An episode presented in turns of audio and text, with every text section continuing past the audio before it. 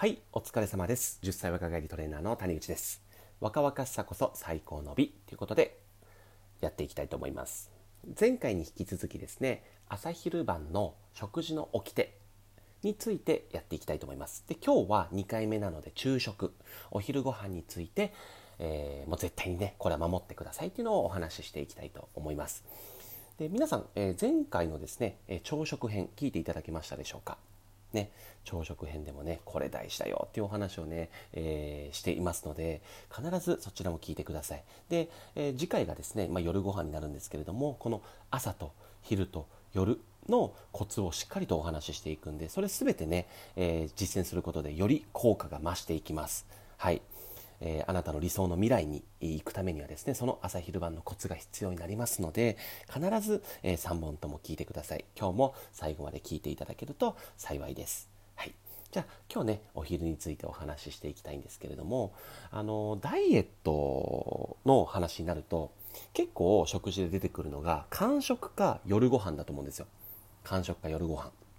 ね、間食にはどういうのがいいかなって、まあ、僕もねあの間食のコツでお話ししてますけれども間食って食べない方がいいよねとか、えーこういうのだったら食べていいよの話であったり夜だったらね、えー夜食もそうでしょうしあとは飲み会の時どういうふうな、えー飲み方をしたりとか食べ方をしたらいいのとか夜はどんなもの食べていいのみたいなね、あのお話になると思うんです。で昼食に触れることってあんまないと思うんですよ。はい。でこれ理由としてはお昼って一日の代謝が一番上がってる時間帯なんですね。つまるところお昼って唯一いっぱい食べていいよねみたいなニュアンスだと思うんです。トレーナーさんがおっしゃるのは。ただですよもうこれ結論言っちゃいますね。お昼も気をつけてください。はいもし体重を落としたかったら。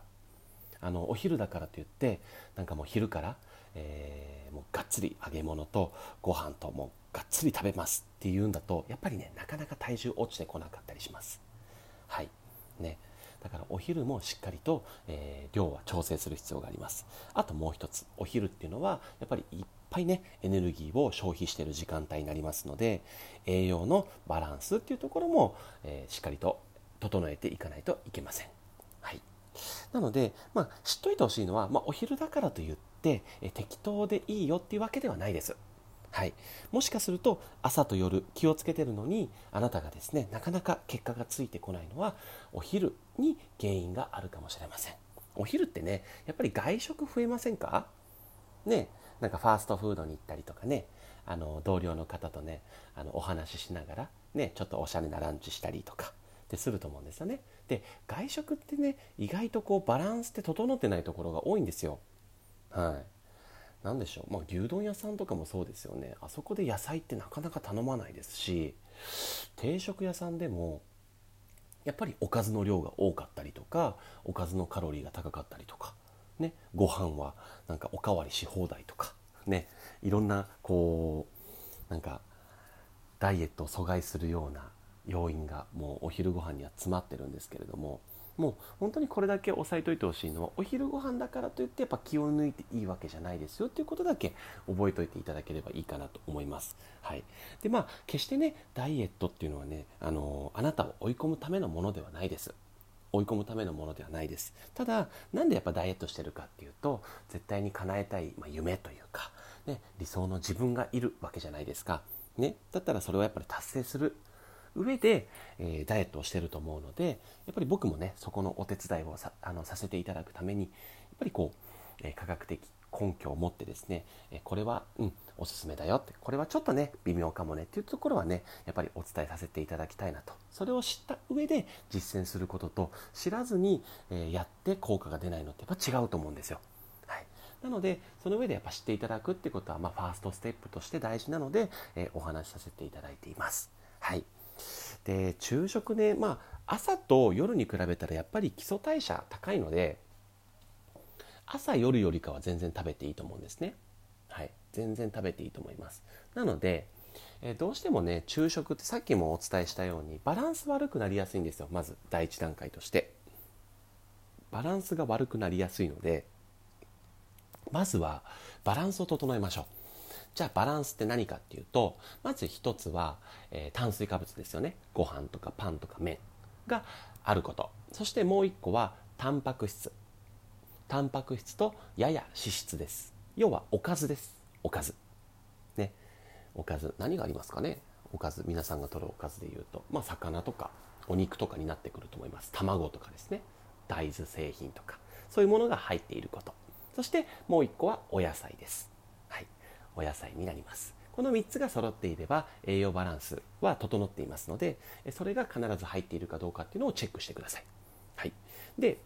えーと、もう一個言うならば、え何を食べ過ぎたらいけないかっていうと野菜はねいくら食べても大丈夫です。野菜はいくら食べても大丈夫なので、えー、まあ炭水化物のところとあとはそのおかずですね。おかずの部分をどう調整するかになってきます。で最近その糖質ってすごい悪者だよねって言われてるんですけどあの、これねいろんな観点から見ても現代で結局ダイエット難民が多い理由って絶対的に脂質の取りすぎです。油の取りすぎ。でこれってもういろんな研究データで分かっていて現代の人っていうのは、えー、低繊維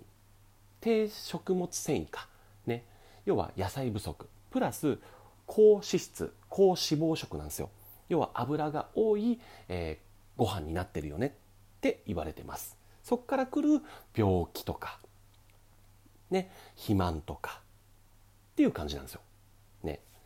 だからそれを考えた上でも糖質をなんで減らしちゃう方に行っちゃうんだろうなと思うんですけど、まあ、糖質制限ってねすごく結果が出やすいのでやっぱり一つはまあ、うん、ビジネスになるのかなっていう気もしますけれども、まあ、僕としてはやっぱり健康的にきれいにそして若々しくいるためにはですねこの糖質ってもうなくてはならないもう栄養素。もう僕ねお客さんに絶対言うんですよ。これ絶対取ってねって。であの最短で痩せたいって人はね糖質制限もちょっとやり方を教えるんですけどうんあのうまくいってる人あんま見たことないんですよね。理想の体にね慣れてる気がしないんですよ。ただまあお客様がね求めるものっていうものがやっぱり僕らの価値になりますのでできるだけそこに寄せてお話はしますけれどもうん。